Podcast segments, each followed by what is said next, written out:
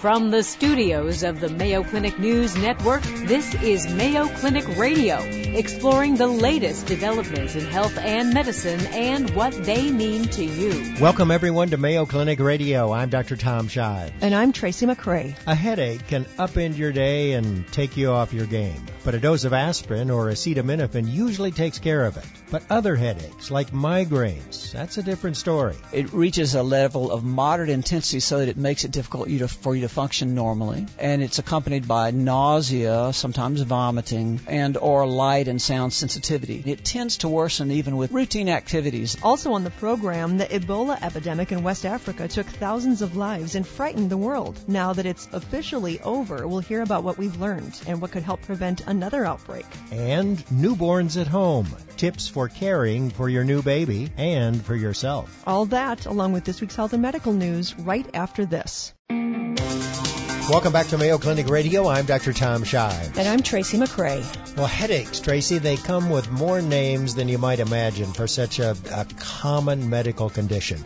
There's cluster headaches, an external compression headache, cough headache, rebound headache, sinus headache. the worst. Sex headache. That's the What? not tonight, dear headache. Oh my Yeah. goodness.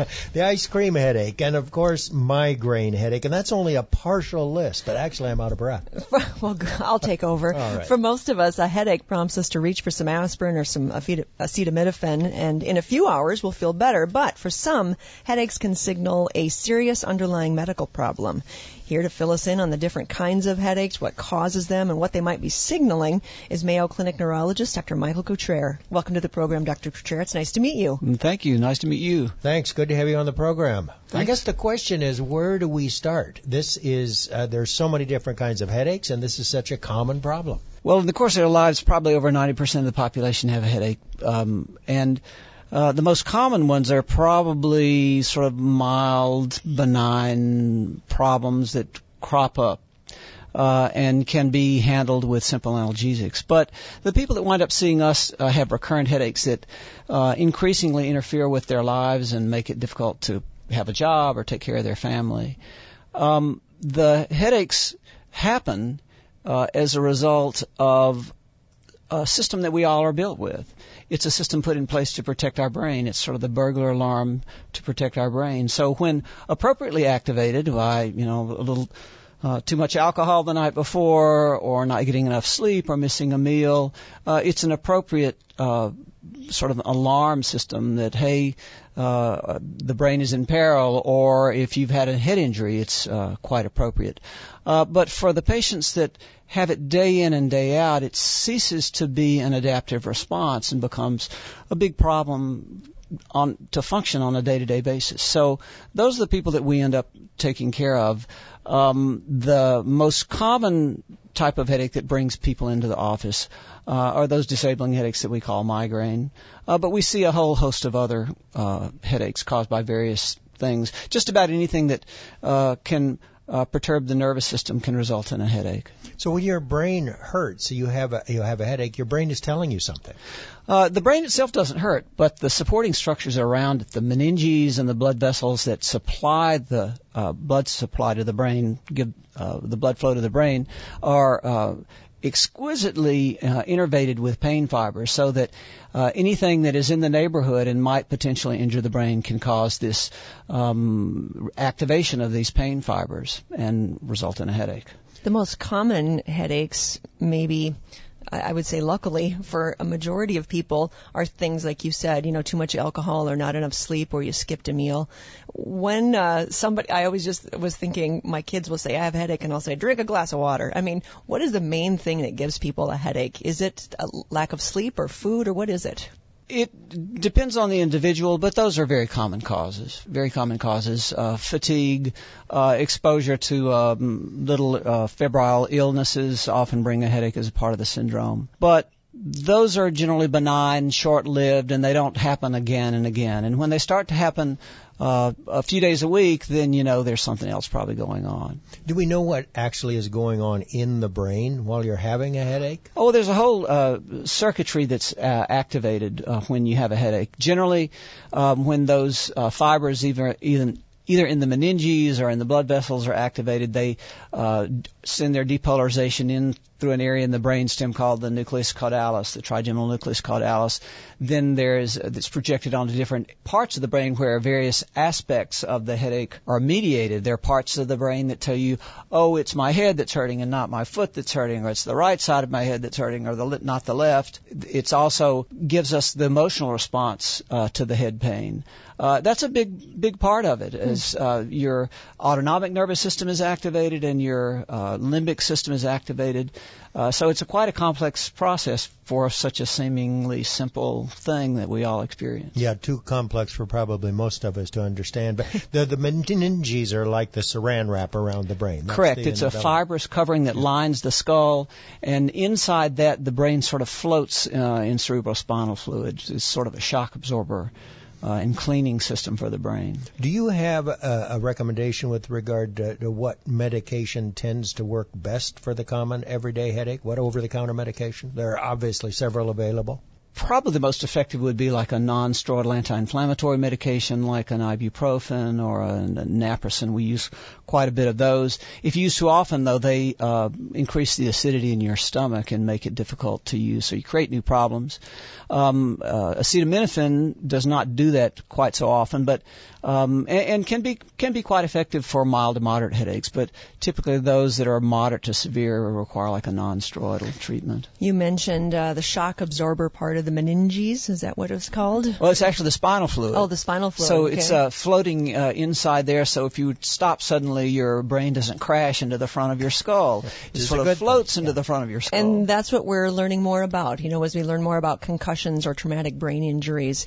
What about when uh, it's not, you know, sleep or food or alcohol that caused the headache, but that you did actually hit your head? right. Is how does your head respond differently to that type of a headache pain? No, it's the same same old response. It's actually one of those instances in which the activation system is appropriate because it's warning you of potential or even warning you that you have had uh, some injury to your brain. You mentioned that 90% of people at one time or another are going to going to have a headache. It's sort of like back pain, isn't it? Correct. Uh, the, the orthopedists see back pain. You see uh, people with Well, it's the same process, different different part of your body. Who's at risk? Are there are there certain people who are more likely to get headaches than others? Yes, believe it or not, there are people in the population who go through their whole lives and never have a headache. Isn't that great? And uh, to a large extent, that is probably genetically determined. Um, a whole swath of the population, however, uh, is highly prone to headaches, and sometimes from childhood onward they struggle. Um, it uh, often, in those individuals, ends up manifesting itself as something like migraine. What about uh, headaches in children? Not very common, right? Uh, No. and are they reason for concern if they uh, occur frequently? Actually, they're fairly common in children. Um, and if they're accompanied by um, neurological symptoms, they would could possibly be some cause for concern. And when you say neurologic symptoms, like what would be an example? Um, abnormal ability to walk, uh, alteration in consciousness, the appearance of seizures. Um, because uh, in very young children, sometimes that can warn of some sort of a structural cause.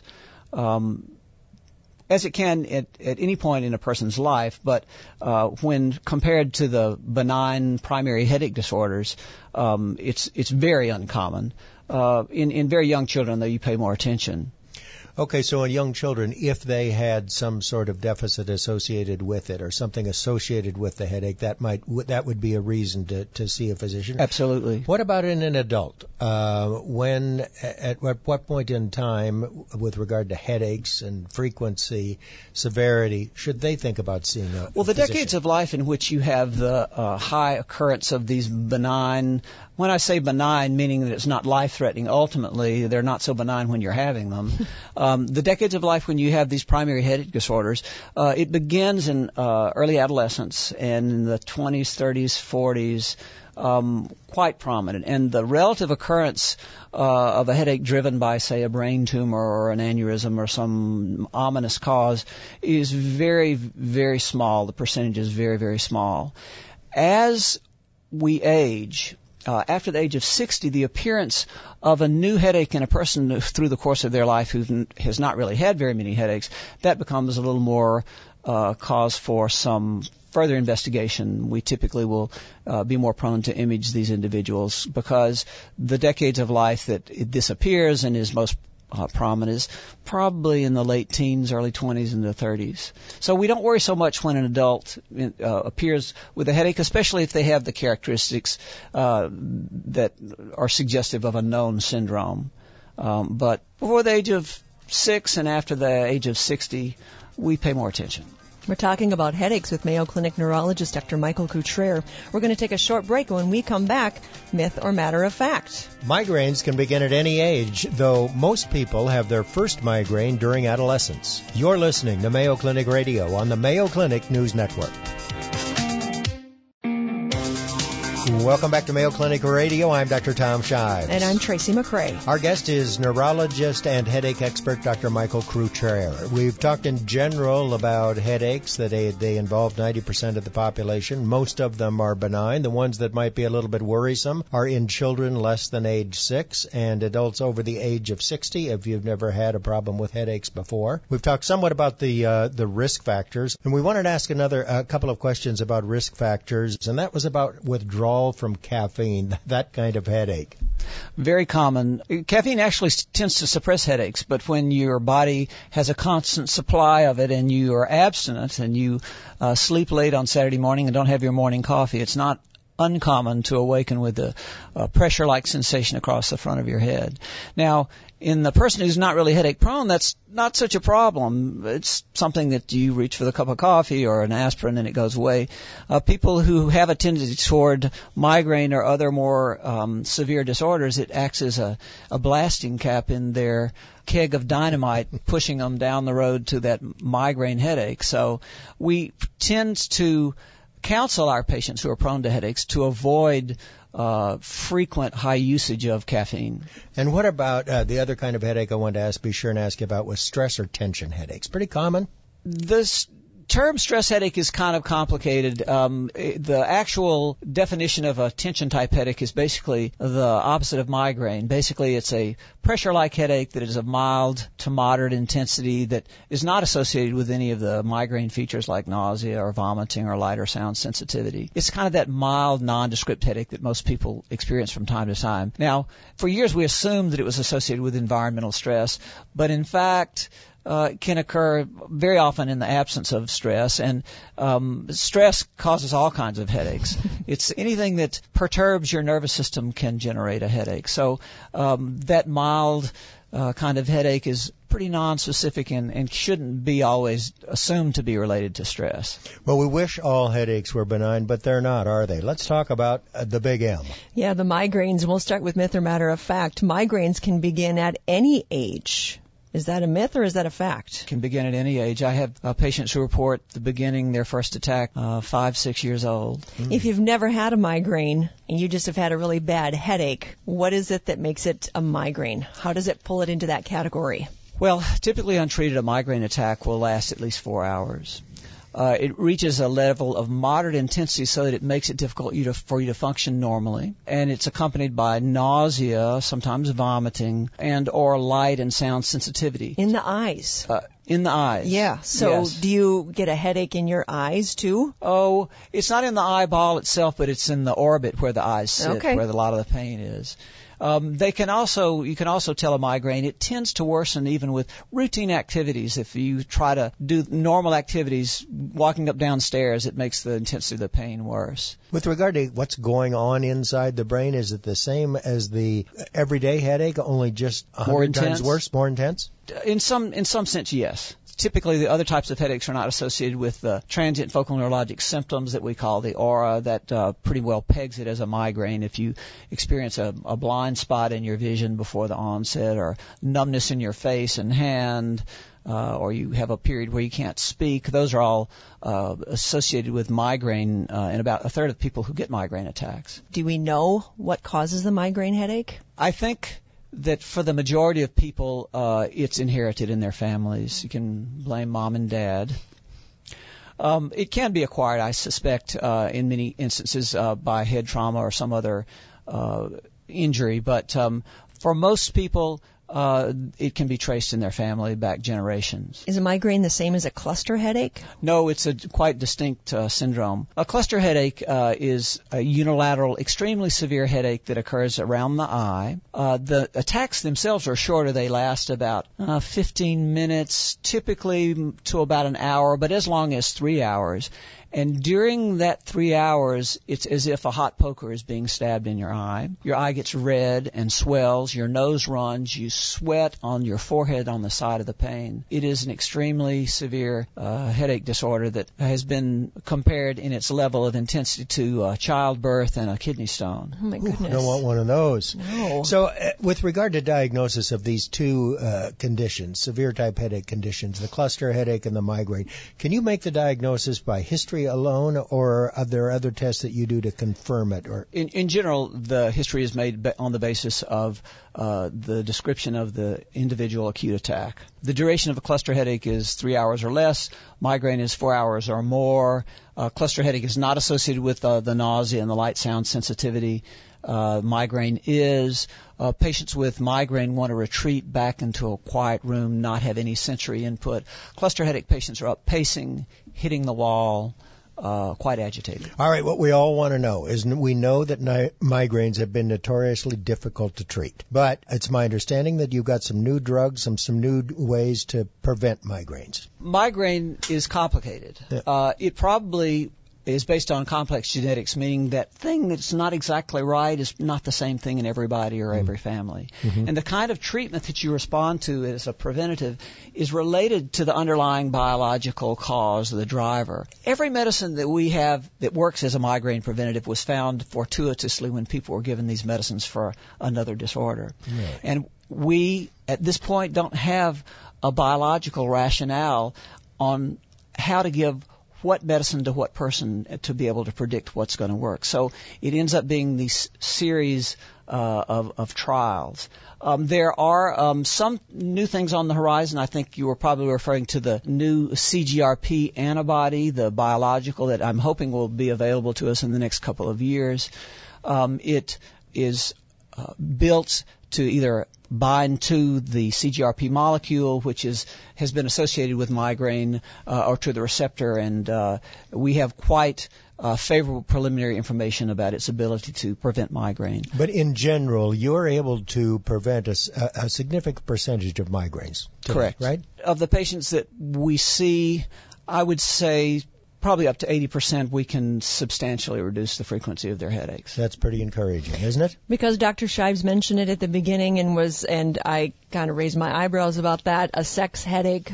I have to Oh. just ask, That's is its there own people specific kind of headache. who really experience headaches during sex? Yes, yes, and it's a, a disorder that we see from time to time. A small percentage of those people have an unruptured aneurysm. So whenever someone presents with that history, we'll always check them for that. But it's a small percentage. But there is this primary disorder, meaning that there is not a known cause, where uh, just as you approach orgasm, you have an explosive headache, almost like a, what people experience with a subarachnoid hemorrhage. Very severe. It certainly destroys the moment. Men as well as women have this? Men, men as well as women. Wow. Well, thanks, Dr. Cutrer, for sharing your insights and advice about headaches. Dr. Michael Cutrer is a neurologist at Mayo Clinic. Thanks for being here. My pleasure. Still to come on Mayo Clinic Radio, the Ebola epidemic in West Africa is officially over. We'll hear what scientists have learned from it that could help in fighting the next outbreak. And having a new baby can be a joy and a challenge. We'll have some suggestions on handling those first few weeks of newborn care. You're listening to Mayo Clinic Radio on the Mayo Clinic News Network. Hi, I'm Vivian Williams with your Mayo Clinic Minute. This dog, Old Cooper, is good for his owner's health. And there are overwhelming data. When you hold a cat, when you groom a horse, when you pet a dog, there is a surge of feel good hormones that we can measure prolactin, oxytocin, and dopamine. Mayo Clinic oncologist Dr. Edward Creagan says owning a pet also boosts your immune system. That your immune system becomes more robust, more infection fighting when you have that reason to live in your life. Pets have other health benefits too. The CDC says they may lower blood pressure, cholesterol, triglycerides, and feelings of loneliness. Pets give you a reason to get up and get moving. Dr. Creagan has a saying, it's get pets, not pills, because pets can help improve your mental and physical health. I'm Vivian Williams, and for more health news, visit the Mayo Clinic News Network. Welcome back to Mayo Clinic Radio. I'm Tracy McCray. It was just about a year ago that the massive Ebola virus outbreak that affected several African countries appeared to have peaked. Throughout much of the preceding year of 2014, the number of cases has, had grown exponentially and many thousands of people had died. The fear of Ebola swept across the globe and many countries, including the U.S., began preparing for possible outbreaks within their borders. Now, a year or more later, the West African Ebola outbreak seems to have run its course. Scientists following the epidemic have marked what they call the two incubation periods since the last case related to the latest epidemic. But that doesn't mean that Ebola has been eradicated. There will likely be more cases. And here to bring us up to date on the Ebola situation is Mayo Clinic infectious disease specialist and frequent guest, Dr. Pritish Tosh. Welcome back to the program. Uh, thanks for having me. Um, because of Ebola, that's the first time that I ever met you, that you came on the radio show to talk to us about Ebola. Well, you're welcome, I guess. what is the situation with Ebola at this point? So, thankfully, and we are, uh, you know, cautiously optimistic that since we haven't seen any cases in the last 42 days in any of the previously affected West African countries, that uh, you know, this is really the first time um, since really March of you know, 2014 that we haven't had um, any any cases. Now, um, this is really great news. Right. It's sort of stopping the cycle of of transmission. Uh, this, I, I do want the public, however, to know that we are likely to still see sporadic cases coming up. So uh, we've had t- over 28,000 people who are infected, over 11,000 have died, but that does leave a lot of survivors, which is great. However, we do know that this virus can remain latent for a few months and usually remains latent in the, what we call immunologic uh, sanctuaries, the eyes, but also semen. Hmm. And uh, for for a few months. Wow. Um, and so you know, people can unfortunately transmit, and obviously people are told you know, if you're a survivor, you you know we really should be abstaining for se- from sex until we're pretty sure we're certain that the virus has gone from the semen. Um, but however, because of these immunologic sanctuaries and, and the potential for latency, the you know, there may be sporadic cases that come up uh, even within these West African countries. Now that should not start panic, right? That oh, I thought this was gone. We're kind of ex- expecting this to happen for the next you know couple of months to couple of years. Uh, we've learned a lot from as an international community that the world is getting a lot smaller. I what I remember you saying um, again almost two years ago, and then again last year Yeah. when it started to kind of cross the ocean and arrive in this country, and people started getting completely freaked out, is that kind of my takeaway from our conversations where the real story is the lack of infrastructure and healthcare in these countries. That's exactly right. The, And so that is what the World Health Organization was really trying to. That's another fire they are trying to put out in addition to trying to treat that outbreak at the time. Yeah, I think we've learned a lot in that these previously isolated areas where uh, if something happened there, it's probably not going to affect the rest of the world. Well, that's no longer the case. Because of commerce and international travel, something that happens in a very remote part of, of, of the world can very much impact the rest of the world and even here in the United States. And so it is in, incumbent upon us in the industrialized world to actually help these developing countries to develop uh, their public health infrastructure so that they have uh, running water, flushing toilets, Clean water. yeah, clean water, uh, vaccinations, these sort of things, uh, which uh, will help those countries, but also prevent these uh, infections from coming into our own country, if if if that is what is ne- what is needed to drive to drive this. Um, you know, when if you when we see further sporadic cases, uh, I would expect them to be very quickly contained. You'd be able to identify all of the people who are potentially exposed, make sure that they're in uh, you know, quarantined or really observed. Uh, of course, now we have experimental vaccines that we're using in, in people who have been exposed, and so I would expect whatever uh, sporadic cases that we see be very quickly contained. And so I'm trying to sort of s- squash whatever uh, you know, preemptively squash whatever panic may may ensue when we do see uh, resurgent cases. Uh, one other thing is it does uh, come up from uh, so the zoonotic reservoir seems to be uh, the bats, uh, which may infect monkeys and that sort of thing, and so that zoonotic reservoir is not gone, and so we may still see sporadic cases in Africa coming from the zoonotic reservoir. All right. Uh, you, of course, keeping track of infectious diseases, and that's what you do with Mayo Clinic. And there's more than Ebola to worry about. I'm sure that in your workday, that's probably a small percentage of the time that you spend. but there's a couple of other things that I need to ask you about because speaking of this country, there is now dengue fever in Hawaii. Yes. And I don't know what that is, but it can't be good. Well, the other name for uh, dengue fever, fever is bone break fever. Oh, Lord. Which uh, actually sounds like exactly what it does. It makes people feel awful. That's more of a scary name than dengue fever. Right, right. Why don't we just call it bone break Bone fever? Bone break fever. I'm going Right. to change it to that. Right. So people feel awful. High fevers, muscle ache, bone pains, these sort of things. And some people very well die. Now, uh, dengue is not endemic in Hawaii. Uh, however, there have been outbreaks before. Uh, for example, I think, I think in 2011 there was one on the island of Oahu. Uh, and that outbreak was four people. Uh, this outbreak, we're talking about over 200. And this is on the big island of Hawaii. And what usually happens is somebody who is infected with dengue goes, gets bitten by a mosquito, and then you have this cycle of transmission. Uh, you, it is not transmitted person to person. You really do need that vector. Uh, It's to, the mosquito bite that does it. it is a mosquito bite. And so then it gets from uh, someone infected person to an uninfected person, and then if they get a mosquito bite while they're sick or things like that, and you can sort of uh, continue propagate the, the infection. And so uh, what what people are doing now is uh, anyone who has been infected, making sure they're getting health care and things like that, or and helping them, but also keeping them away from mosquitoes. Sure. Uh, and you know, so this is preventable in that somebody who's going to Hawaii for vacation, and they should continue to go to Hawaii for vacation.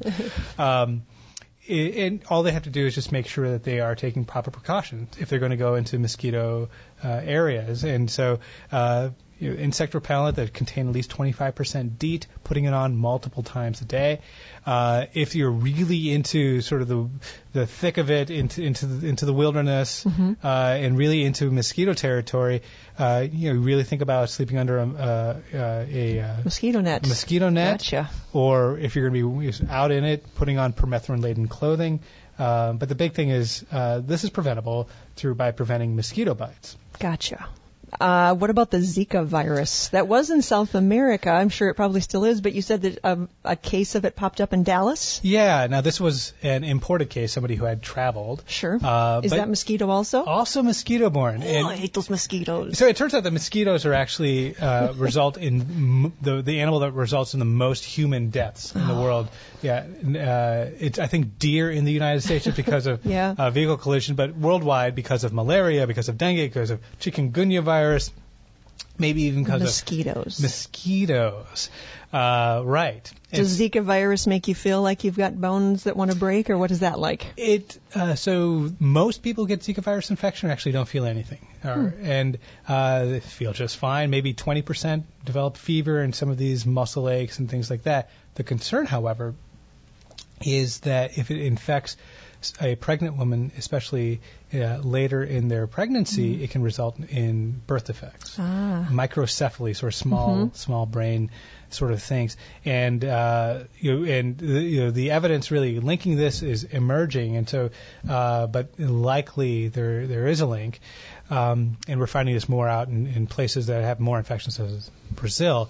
Um, but you know, it's concerning when we start talking about unborn children, right? eh, That uh, can get um can have birth defects as a result of an infection. We've seen this before with uh, cytomegalovirus (CMV) and also rubella, which we were, you know, thankfully able to sort of uh, kick to the side because of vaccination. Of course, now our vaccine rates are declining, uh, and we may very well start to see a resurgence of rubella disease. But this is why we're concerned about Zika virus. And the good news of our conversation, because we're almost out of time, is that flu, a flu update, is the fourth thing on my list. So it's been a good flu season so far. It's been a slow flu season so That's far, good. with a few uh, interesting twists and turns. And early on, as things have been fairly late, the the viruses we were seeing was that uh, influenza A H3N2. All that people need to know is that it uh, tends to be more aggressive, uh, and that's what we saw last year. And it the the strain that circulated did not match well with the vaccine strain. This year, early on, we were seeing this H3N2 strain that was contained in the vaccine, but in the last few weeks, actually starting to see more H1N1 infections as the epidemic starts to increase uh, throughout the country. So it's likely, I think, to be another H1N1 year. Uh, it is contained within the vaccine. Um, Is it too late to get a flu shot? it is not too late to get a flu shot. In Wonderful. fact, right now would be a great time to get it as the epidemic is starting to come up. All right. Well, thank you so much, Dr. Tosh, for the latest on the Ebola virus, dengue fever, Zika virus, and a flu update. All right, thank you very much. Dr. Pritish Tosh is an infectious disease specialist at Mayo Clinic. We're going to take a short break. When we come back, tips on newborn care for both babies and parents. You're listening to Mayo Clinic Radio on the Mayo Clinic News Network.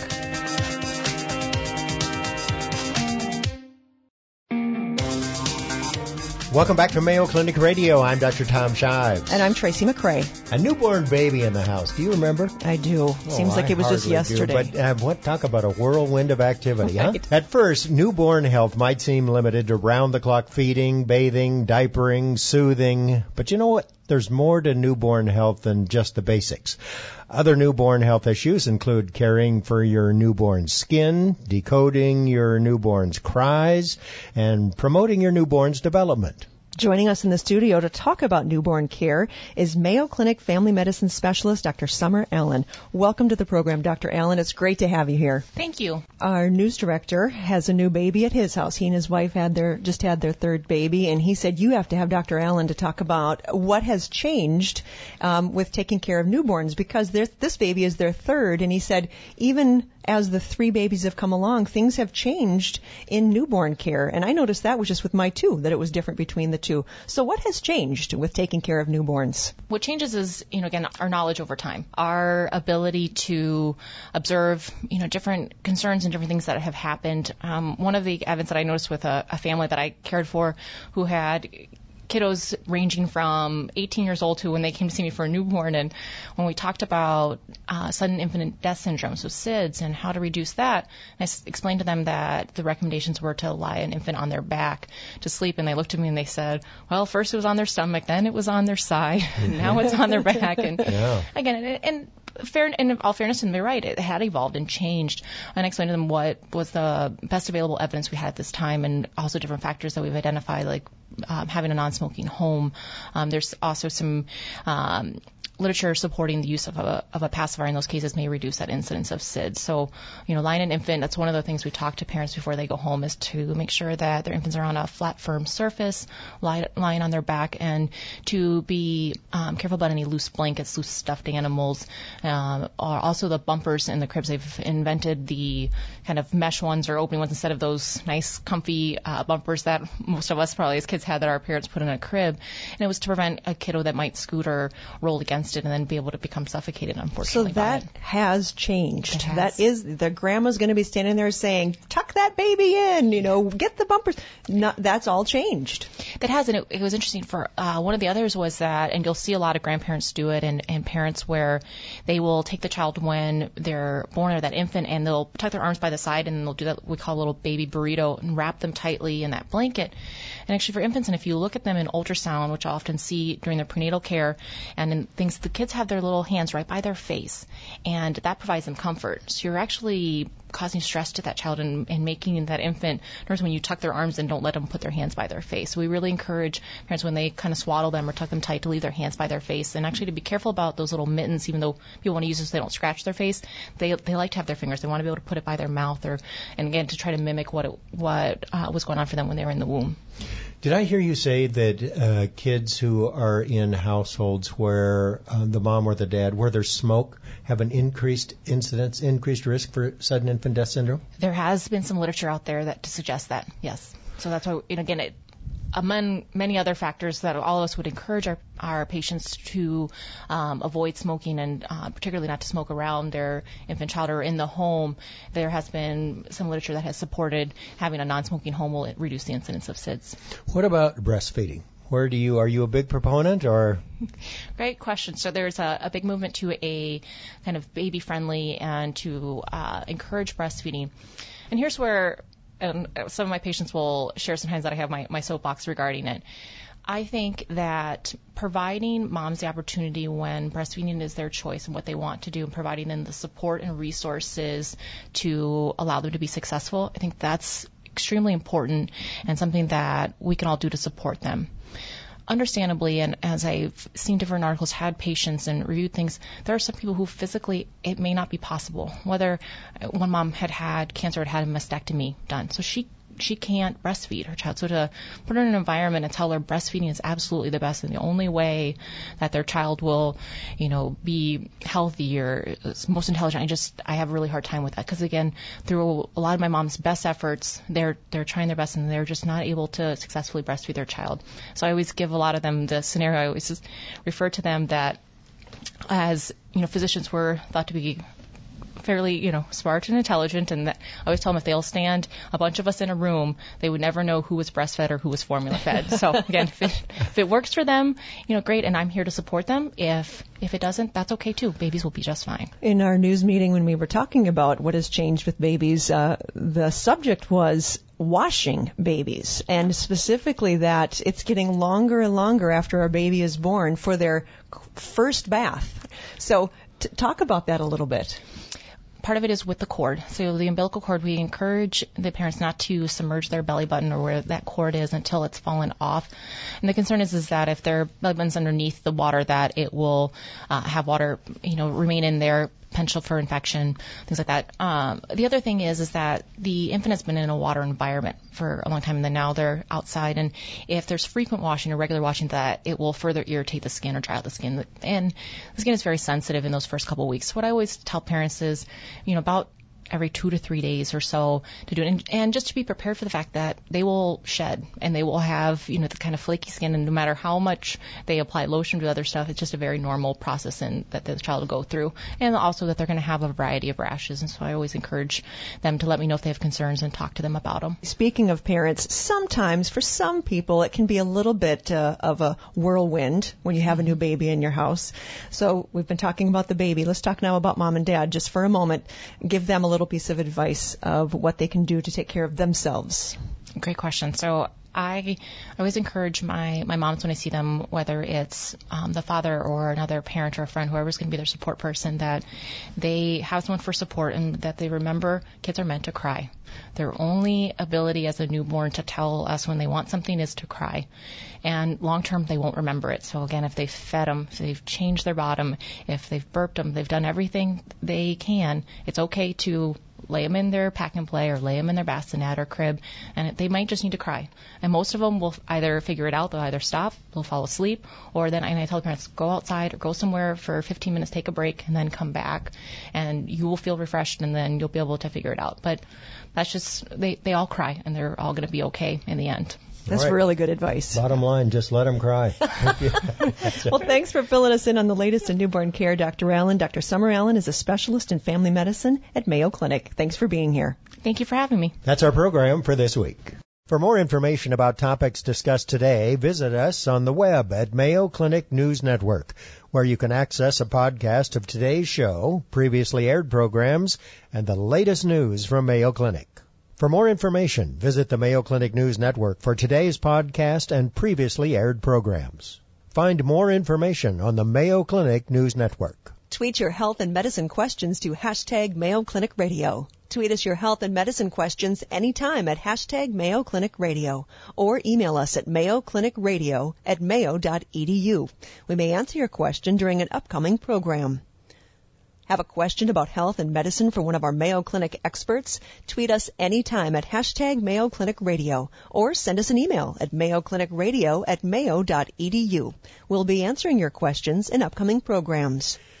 You've been listening to Mayo Clinic Radio on the Mayo Clinic News Network. Our writer for the program is Rich Dietman. Our social media editor, Jennifer O'Hara. For Mayo Clinic Radio, I'm Dr. Tom Shives. And I'm Tracy McCray. Thanks for being with us. Any medical information conveyed during this program is not intended as a substitute for personal medical advice, and you should not take any action before consulting a healthcare professional. For more information, please go to our website, radio.mayoclinic.org. Please join us each week on this station for more of the medical information you want from Mayo Clinic specialists who know.